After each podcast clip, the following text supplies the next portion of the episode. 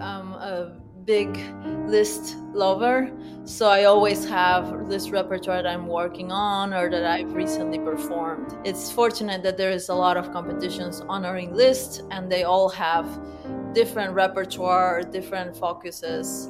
So I've been happy learning all this music for competitions.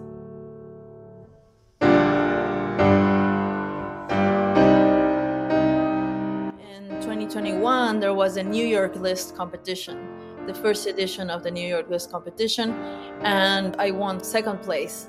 And the year before that, in 2020, I was a semifinalist in the Netherlands Liszt Utrecht competition.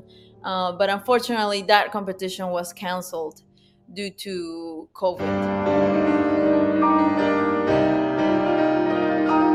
Yeah, I, I really uh, believe creating a rich musical experience for the audience so that it's not just that they're going to listen to great classical music works, but that they are in some way um, having this whole experience that is, you know, designed for them and intended to help them connect to the composer, to the performer, to the music world in general. You know, and there are many ways of doing that.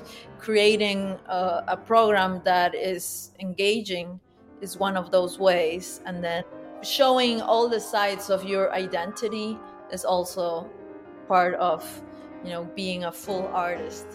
Um, it's very important to me to not only you know excel in the classical music world but connect to my roots and to people from peru. The world needs something besides the traditional pianist. You know we used to think that being a pianist was you know practicing all day and reading the biographies of composers and you know having the best uh, Liszt transcendental etudes or achieving that kind of you know only artistic excellence. And of course there is the side of that.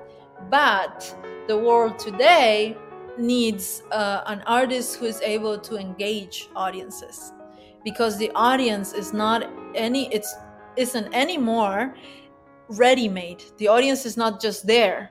We have to create the audience. We have to show that classical music is relevant. It's relevant today and it's relevant to regular people. And it, that is part of our re- responsibility.